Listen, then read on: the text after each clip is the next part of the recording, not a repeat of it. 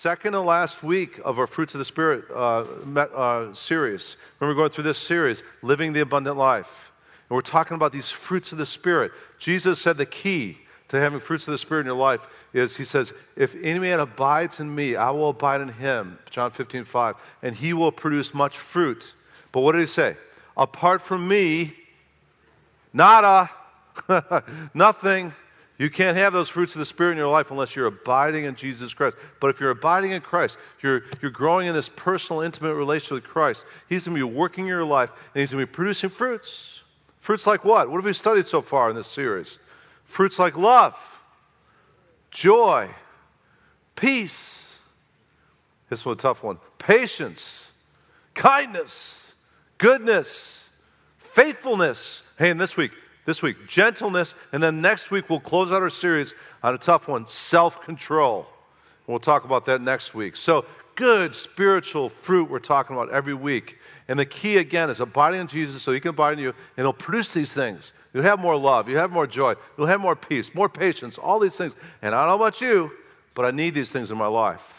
If I'm going to be the husband God wants me to be, I need these fruits of the Spirit. If I'm going to be the dad God's called me to be, and the grandpa now that God's called me, I need these fruits of the Spirit. If I'm going to be the witness that God's called me to be for Jesus, I need to have these fruits of the Spirit growing in my life. And you do too.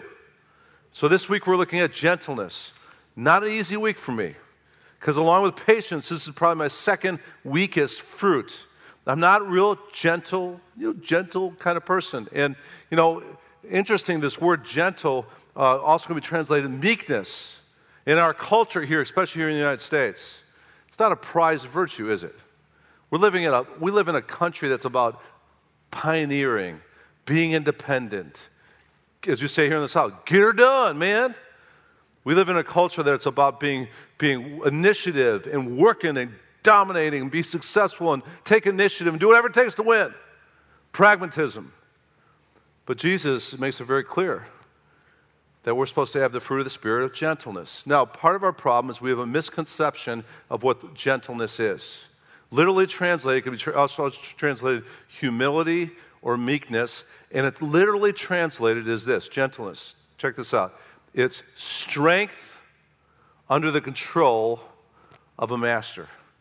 I was doing some study this week on this fruit of the Spirit of gentleness, and some of the commentary study I did on this um, gentleness. Let me read some of it to you. Gentleness, it's again translated humility, meekness. It's strength under control. It's the word that the Greeks and the uh, Romans used for strong animals that were under the control of their master. Stallions that were broken or tamed and could be now guided through just the reins of the master were gentle. Literally translated, uh, it could be um, gentleness, obedience, and respect towards the master that's guiding that, that tamed individual. It's not weakness, but it's a heart that's surrendered to God. It has a teachable spirit and a gentle strength. That's gentleness. It's the result of a strong man's choice to control his reactions in submission to God. It's a balance born in strength of character, stemming from confident trust in God and not from weakness or fear. So let me, let me emphasize this. Gentleness, or translated King James Version, meekness, is not weakness. Just the opposite. It's strength, but it's strength under God's control. Now, how do I know that gentleness and meekness is not weakness? Well, one of the reasons I know that is because of who's been called gentle or meek in the scriptures Jesus himself. Jesus said in Matthew chapter 11, 28 to 30, he said this Come to me, all who are weary and heavy laden, and I'll give you rest. Take my yoke upon you and learn from me. What does Jesus say? For I, Jesus speaking, for I am what? Gentle and humble in heart, and you shall find rest for your souls. For my yoke is easy and my burden is light. Let me tell you something Jesus was not weak. Jesus was probably the strongest man that ever lived. Jesus was probably one of the toughest men that ever lived. Jesus, in his strength under his Father's control, went to the cross when he didn't want to. Do you know Jesus prayed on the night before he was crucified? Father, if it's at all possible, let this cup pass from me. But Father, not my will be done, your will be done. And what he's praying there is, I want my strength to be under the Father's control, and I'll do whatever he guides me to do. And he went to the cross. And the Bible says, for the joy set before him, he endured the cross. That's strength under someone else's control, the Father's control. And let me tell you something.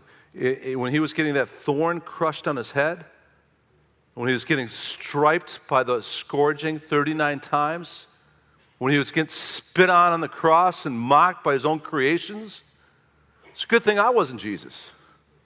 He's, he told Peter, I could call 12 legions of angels and put a stop to this thing right now. And if I was on that cross and my own creations were mocking me and spitting on me and making fun of me and killing me, I would use some of my omnipotence and I would call some of those angels and I'd call some lightning bolts too. Bam! Make you into dust for calling me that. But that, that wasn't Jesus. Jesus was gentle. His strength was under his Father's control because he knew that in doing that and suffering the way he suffered, he would take our sin and he could say, It is finished, paid in full. That's strength under the control of his, of his Father in heaven. That's amazing. It's amazing. Another example Moses. Moses, listen to what Numbers says about Moses. No, Moses, Numbers 12, 13 or 12, 3 says, King James Version, Now the man Moses was very meek above all the men which were upon the face of the earth. Now, does the word meek also gentle? Does that mean Moses was weak? Oh, I heard a no back there. Praise the Lord. No, because what did Moses do? He went to, before the most powerful man in the world. His name was Pharaoh. And he, he demanded that Pharaoh let my people go. And he didn't just do it once. He did it plague after plague after plague. He had the audacity to go before the most powerful man in the world and demand that he let two to three million of his labor force go because that's what God appointed him to do is be the deliverer of God's people. And he wasn't weak, but he was meek. He was gentle.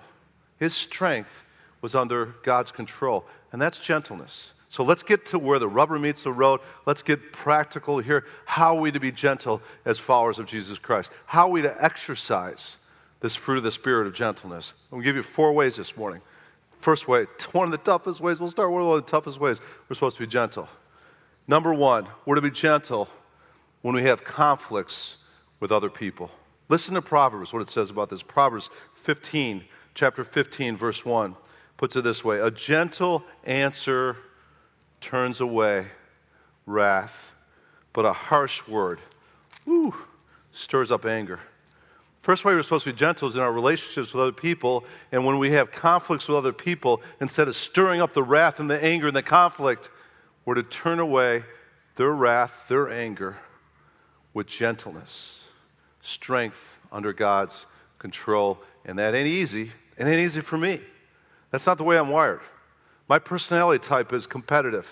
My, my personality, personality type is this. If someone's arguing with me and in conflict with me, I'm gonna, I want to prove them wrong. And after almost 32 years of marriage, I've realized that doesn't work real right.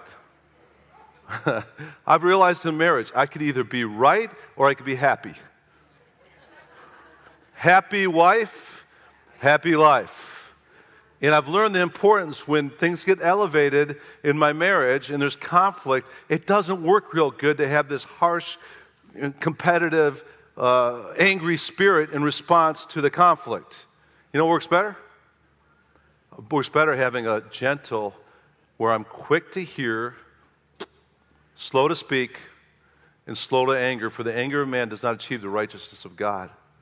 And I've learned in my interaction it, it, when, especially if things get heated, things get hot, things get angry, the best thing I can do is sometimes just get my mouth closed and try to listen and have my strength under God's control. Right? And don't look at me like that, that I'm the only one that has that issue. Right? And husbands, listen, you want to have more unity and peace and harmony in your marriages, you got to be a little bit more gentle. You got to stop arguing and start listening. That's important. That's a part of what it is. So when we're in conflicts with other people, uh, a gentle answer turns gentle answer turns away wrath, but a harsh word stirs up the wrath. And so let's go the way of gentleness and that. And listen, I've got on your husbands a little bit now. Now, wives, your turn.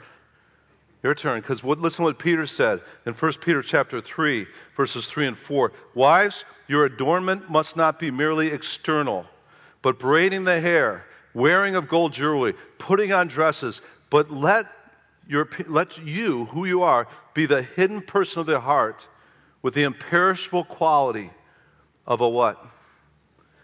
Gentle and quiet spirit, which is precious in the sight of God. A part of the beauty that God wants in you ladies and in your being a wife, a godly wife, is a gentle and a quiet spirit. Not a harsh, not a angry, not I'm going to prove you wrong, husband, but a gentle and quiet spirit. And it'll make for peace in relationships. And that's important. It's important. When we have a conflict, especially, a gentle answer will turn away wrath. Now, hey, here's another area we need to be gentle. Our witnessing to other people. The same chapter that Peter addresses the wives about having a gentle and quiet spirit, he addresses all Christians and their witnessing to other people. And how are we supposed to be a witness? 1 Peter 3:15 tells us, "But sanctify Christ is Lord in your hearts, always being ready to make a defense to everyone who asks you to give an account for the hope that is in you, yet with what? gentleness and reverence. Another version says gentleness and respect. That's important. You know why that's important? Because oftentimes as Christians, we don't witness to people in that way. Oftentimes, Christians I see come across in their attempt at witnessing to the people they're trying to win to Christ, they're judgmental, they're condemning, they're harsh, and they even have this like disdain for lost people. You know what? That, that doesn't work. If you don't show respect to the person you're trying to give the message of Christ to, how do you think they're going to, res- are they going to respect your message? No. We're supposed to give the message of Christ in such a way. We're doing it there with gentleness and respect. When people are asking about the hope that's within you, do it with the Spirit of Christ. And the Spirit of Christ is not disdain. It's not anger at people that are lost and going to hell. It's not, not an attitude that you're looking down on self righteousness. The Spirit of Christ is gentleness, respect for those people that you're trying to lead to Christ. Actually, Jesus' nickname was he's a friend of sinners. And it's interesting as we see Jesus' ministry, he oftentimes, when he was trying to lead people to the kingdom, he was gentle with them. And he showed a respect to the very people that were lost and outside of God's kingdom. Think about the adulterous woman. And you remember the story. She's committing adultery. She gets caught in the very act by these religious people. And these religious people drag her out to Jesus, who's doing a Bible study, and interrupt Jesus' Bible study and said, Teacher, your law, or your, our law says she's supposed to be stoned to death. What do you say? He's trying to trap Jesus because they knew Jesus was gentle and kind and merciful. Jesus stops the Bible study, gets on his knee, starts writing on the dirt. Then he gets up and looks at all these religious, hateful, angry, condemning leaders.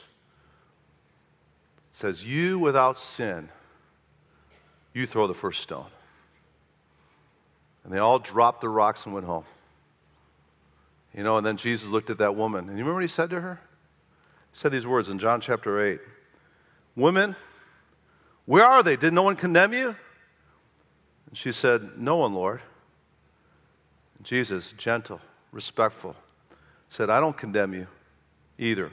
Go from now on, sin no more. See the spirit there of Christ with a lost, adulterous woman? He's telling her truth, saying, Don't go, stop this. Don't stay in the adultery. Sin no more. But woman, I don't condemn you. He's respectful towards her and kind. And you know what? Doesn't say in Scripture, but I bet you she repented. She turned from her adultery. I believe that because of the spirit that Christ had towards her. Right? So, Christians, don't be looking down and being disdainful and angry and harsh with the very people you're trying to bring into the kingdom. Gentleness, respect. When I was in college, um, I was. Uh, by my sophomore year in college, I realized I was supposed to go in the ministry. God called me. Made it clear from 19 years old on, I knew I was supposed to be a, a pastor. It's easy. I knew my direction from 19 years old on. But I was already at college, University of Illinois. I had to complete my undergrad so that I could get to seminary and get my graduate degree. So, you know what I did? I picked the easiest major I could possibly pick. I picked social work. And then I told everybody it was, it was easy major. And, and so I picked it. And, and what I did was, I, I, when people ask me, What's your major? I said, Well, it's social life. And it's because I, I knew I was going to ministry. I got involved with every single Christian group I could find on campus that I liked, and I knew I could be discipled, and I could grow in, and I could do ministry in. I got involved with Campus Crusade. I got involved with FCA. I got involved with InterVarsity. I got involved with Baptist Student Union. I got involved with a campus church. And we were part of a force on that campus to try to lead people to Christ. We were doing Bible studies in the dorms. We were witnessing to people. We were trying to shine the light. There was 45,000 students there. It was a big mission field. Had a great time. But I remember every spring, almost towards the end of the semester in the spring, this traveling evangelistic group would come And I'll never forget because they'd come and they came somewhere from Arkansas or something like that. And it was uh, Sister Susie and Brother Larry or something. And they'd set up their stage right on the quad of University of Illinois, which was the, which was the place all the students hanged out and played frisbee and sat and drank coffee and stuff. Big park area where all the classroom buildings surrounded the quad. And they'd set up their stage. And they'd get on their stage for a week. And we'd be out there, we were trying to be a force that, on that campus, and they'd come the last, the end of the semester, towards the end of the semester, and they would just yell at people.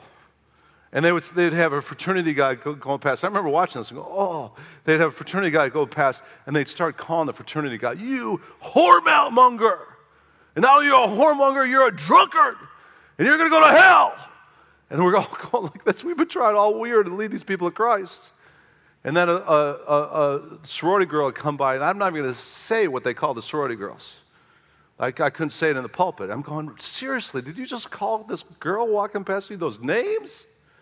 And you know what? We were backpedaling for the rest of the semester, trying to, trying to make amends for that week of evangelism where these people were condemning and critical and angry and disdaining the very people we were trying to reach on that campus. Christians, let's not go there. Amen? Let's tell people the truth.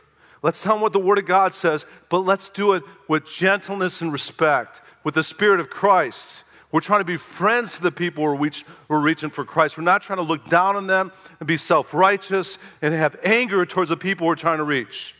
Amen? Because it doesn't work. But a Spirit of Christ does. When people see that you love them, you can love them right in the kingdom. People see that you're showing mercy towards them and a spirit of reconciliation and friendship, and you want them to come to Christ. You're going to win them to Christ. So, the third area that we're supposed to be gentle, after being gentle in our conflicts and our witnessing, we're also, listen to this, we're supposed to be gentle when we're confronting a brother or sister in Christ that's struggling with sin. This is not a lost person. This is a, someone who's named in the name, the name of Christ, but is out there and struggling with sin. Listen to what Galatians chapter 6 says about this. It says, Brethren, if anyone is caught in any trespass, you who are spiritual, restore such a one in a spirit of what? What does it say? Gentleness. Each one looking to himself so that you will not be tempted. Bear one another's burdens and thereby fulfill the law of Christ. For if anyone thinks he's something when he's nothing, he deceives himself. But each one must examine his own work, and then he'll have a reason for boasting in regards to himself alone and not in regards to one another. What that scripture is saying is if you see someone out there, naming the name of Christ, and they're living in immorality, they're live, going back to the vomit of the world, and they're going back to drunkenness or making mistakes and just moral failure, don't come to them again, with a judgmental, critical attitude. What does it say? Look to your own self first. Our attitude in coming to people should be gentle when we're restoring them from their sin. And a part of the restoration from their sin is this you come looking at your own self. What does that mean? You have a spirit of humility. And the humility says basically, hey, except for the grace of God, there go I, right? And why is that important, restoring someone who's out there wandering from the Lord? Because if you come to them and you beat them over the head with a Bible and you give them a hard time about the choices they're making, their defense walls are going to go up and they're not going to want to listen to anything you have to say. I've been there. I've been in rebellion. I've been in backs, uh, backslidden state. And the Christians I responded to in confronting me with my sin were Christians that came, yes, with the Word of God, yes, with truth, but also with the spirit of restoration and humility and gentleness. See the difference? Important we have that attitude when we're confronting people that are struggling with sin. 2 Timothy, Paul talking to Timothy as a pastor said this, 2 Timothy 2:24, "The Lord's bondservant must not be quarrelsome, but kind to all, able to teach, patient when wronged, with there's our word with what? Gentleness, correcting those who are in opposition, if perhaps God might grant them repentance, leading to the knowledge of truth." Do you see the spirit of correction Paul's telling Timothy as a pastor to have? You're not to be quarrelsome. You're not to have the spirit of know it all. You're to have a spirit that's kind, patient, correcting those who are in opposition with gentleness and patience and kindness. Probably one of the greatest examples to me of that, of, someone that I've seen as a pastor do that, correcting people that need to be corrected just through his teaching, was my pastor, the founder of Calvary Chapel, Pastor Chuck. Great example of that. I remember uh, for years he'd teach the entire Bible on Sunday nights. He'd start in Genesis and he'd go all the way to Revelation. And some of the tough ground in there was not only Leviticus and Chronicles and books like that, but when you get to the end of the Old Testament, you got these minor prophets, and every single week for months he would be in judgment and you know wrath in the prophets. I remember seeing Pastor Chuck teach some of those things. he'd be teaching about God's judgment and the prophets, and he would, with a smile, he'd have this thousand watt smile. and he had this gentle spirit, even when teaching on judgment. He'd say, You know, this church, what this scripture is saying, is we need to repent. And, you know, non believers, if you're here uh, tonight and you don't believe in Jesus Christ, you need to repent. That's the wrath of God. And he'd say with a smile, and say, Hey, if you don't repent, you're going to go to hell. And he just had to receive correction from this guy because he was so gentle and so patient and so kind. It just, it was easy to receive.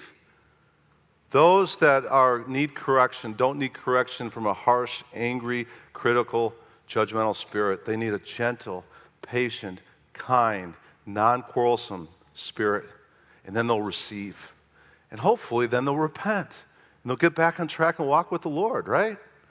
Amen? Gentleness in our correction of those that are struggling with sin, and also humility. And the humility part is looking at your own self first and knowing who you are as a sinner. And except for the grace of God, you could be right in that position also. That humility is important along with that gentleness. Okay, last way that we're to be gentle. In our general behavior, because it bears forth wisdom if you're gentle. Listen to what the brother of James, or Jesus said, the half brother of Jesus, James, put it this way in his uh, book, James chapter 3, verses 13 18. He said, Who among you is wise and understanding? Let him show by his good behavior his deeds in the gentleness of wisdom. But if you have bitter jealousy and selfish ambition in your heart, don't be arrogant, so lie against the truth. This wisdom is not that which comes down from above, but is earthly, natural, demonic. For where jealousy and selfish ambition exist, there's disorder in every evil thing. But here it is the wisdom from above is first pure, then peaceable, and notice our word gentle, reasonable, full of mercy and good fruits, unwavering, without hypocrisy. And the seed whose fruit is righteousness is sown in peace by those who make peace. Peace. Part of living in wisdom, and I don't know about you, but I want to be wise. As I get older, one of my prayers more and more is Lord, just give me wisdom. Lord, help me not to hurt your cause because I'm not being a wise person. And a part of living in wisdom, it says there, is you're going to live with gentleness and peace and not the worldly spirit that's around us of discord and anger and conflicts. But you're going to be gentle. Your strength is going to be under God's control. And there's a kindness about that, too, that gentleness. I was watching a documentary just a couple months ago on um, Ronald Reagan. And Ronald Reagan, I think, personally, I think, from all, all the presidents I've seen and heard give speeches, I think Ronald Reagan was probably one of the greatest communicators of any president that's ever lived. Part of it, it was he was an actor and he was a radio broadcaster for decades and he had honed his skill. He was a great communicator. But a part of the reason why he was such a great communicator is because you listen to the guy, and after by the end of his speech, he was so kind, he was so gentle in the way he communicated that even if you didn't agree with what he said, you liked him because of the way he communicated and the kind of person he was. He was just, just a gentle, kind kind of guy. And it used to drive the people that were in opposition, like the liberal uh, Democrats or whatever else that were against Ronald Reagan, it used to drive them crazy because they, they couldn't help but like the guy. Even though they totally disagreed with whatever his platform was. Uh, even the Speaker of the House at the time used to come and play chess with Ronald Reagan in the White House at the Oval Office because he was such good friends with Ronald Reagan and he disagreed with everything Ronald Reagan was for. But he was kind, he was gentle. And when by the time he, he, he hears communication and his interaction through his speeches, I watched it on this documentary, it was amazing. It's like, how can you not like this guy? That's how we're supposed to be as Christians. People could disagree with us till they're blue in the face. But let's not give them the excuse of writing off our message because we're not kind and we're not gentle.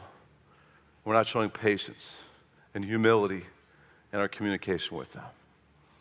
Amen? Amen. Amen. Jesus was winsome. He was kind. He was patient. He was gentle. He was humble in heart, and that's the Spirit of Christ. Now, question in closing this morning question, question, question. How do we get this? How do we grow in this area of our strength being under God's control and having a gentle and humble heart? The most important thing, if you don't take anything else away this morning, take away this. The most important thing, if you want to have a gentle, humble, kind spirit, you need to be connected to Jesus in a close, growing relationship with Him. Because Jesus said, Come to me, our scripture again, come to me, all who are weary and heavy laden, and I'll give you rest. Take my yoke upon you and learn from me, for I'm gentle and humble heart, and you shall find rest for your soul. For my yoke is easy, and my burden is light. Now, listen, to understand that scripture, you need to understand what a yoke is. A yoke in that culture, we had two oxen There'd be a lead oxen, there'd be a servant oxen. And the lead oxen would direct whatever that servant oxen was going to do with them. And the lead oxen would go this way, servant oxen would go this way.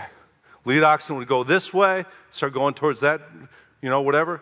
The, the servant oxen would go with them. So, what's the analogy? We want to be gentle and humble and hard like Jesus? We got to be connected. We need to be connected in a growing relationship with Christ where He's leading our lives. The Bible says, trust in the Lord. The Proverbs 3 5 says, trust in the Lord with all your heart. Lean not on your own understanding. In all your ways, what? Acknowledge Him, and He'll make your path straight. He'll direct your paths. And you can't have the Spirit of Christ without being connected in a serving relationship with Him where He's directing your life as you go. And that's a part of being led by the Spirit, too, and guided by the Spirit, is we're under the governance of this relationship with Christ where He's leading and guiding our lives. And He's leading us not only paths of, green, uh, paths of righteousness and green pastures, but also of the Spirit uh, that He has of gentleness and peace. He's the Prince of Peace, and kindness and love. And as we're connected to Him, we have the spirit of gentleness, humility, and kindness and peace. Second way we can grow in gentleness, very important, is be under the teaching of what we're doing right now, the teaching of God's word. James chapter 1 verse 21 New King James version says, "Therefore lay aside all filthiness and overflow of wickedness and receive with meekness the word meekness, gentleness, the, the implanted word which is able to save your souls. You can't have the Spirit of Christ without being in the, without being in the Word of Christ. As you get in the Word of Christ, He implants within our souls the direction He wants us to go and the spirit He wants us to have. That's why this book is inspired. It's God breathed. It's, it's powerful, man. It teaches, it rebukes, it corrects, it trains us in righteousness that we may be thoroughly equipped for every good work. It's living, it's active, sharper than a two edged sword. It's able, it says, to go to the joint and marrow of your soul, to divide your soul and spirit, and able to judge the thoughts and the intentions of your heart. And as you get under the teaching of this book, and you allow this imperishable seed to get into the fertile heart that's hungering for more and more of the truths in this book, what happens? Your spirit starts becoming more like the spirit of Christ because you're submitted. Again, your strength is under the control of the teaching of this book. That's why I love Calvary Chapel because our distinctive, our focus, our priority is to get people into God's Word. And what I've seen as people get into God's Word and studies God's Word and allow God's Word humbly to be received into their hearts, their spirit changes. My spirit changes, and I become more like Christ. And I tell you what, this thing is not easy. and it hadn't been easy for me. Uh, my, again, my, my, my DNA is not gentle. Ask my staff, they'll tell you. I, I got this, get her done. Let's get her done, man. I, I want to, I'm, sometimes when God gives me a focus, I'm like laser. Let's get it done. You know, I'm a bull in a china factory kind of spirit sometimes, but I'm, I, you only have to be submitted to this gentleness thing for an hour today. I've been studying it all week long.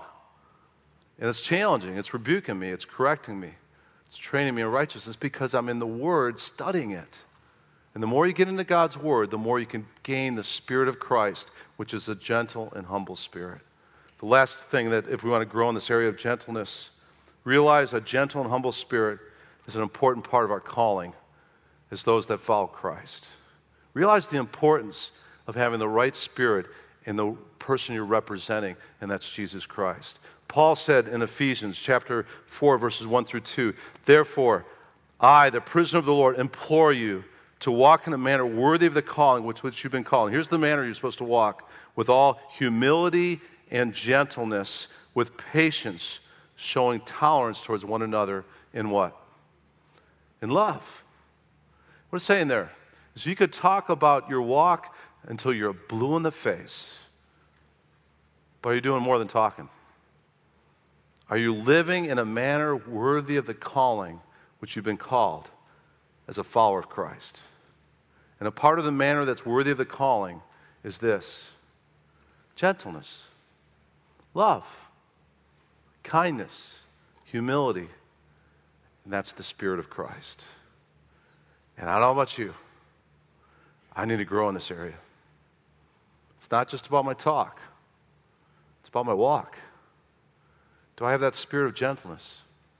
In my conflicts, do I have a spirit of gentleness? In my witnessing, do I have a spirit of gentleness? Am I confronting people that are in sin, do I have a spirit of gentleness? In my just general behavior, do I have a spirit of gentleness? And if I'm honest with myself, ah, uh, not always.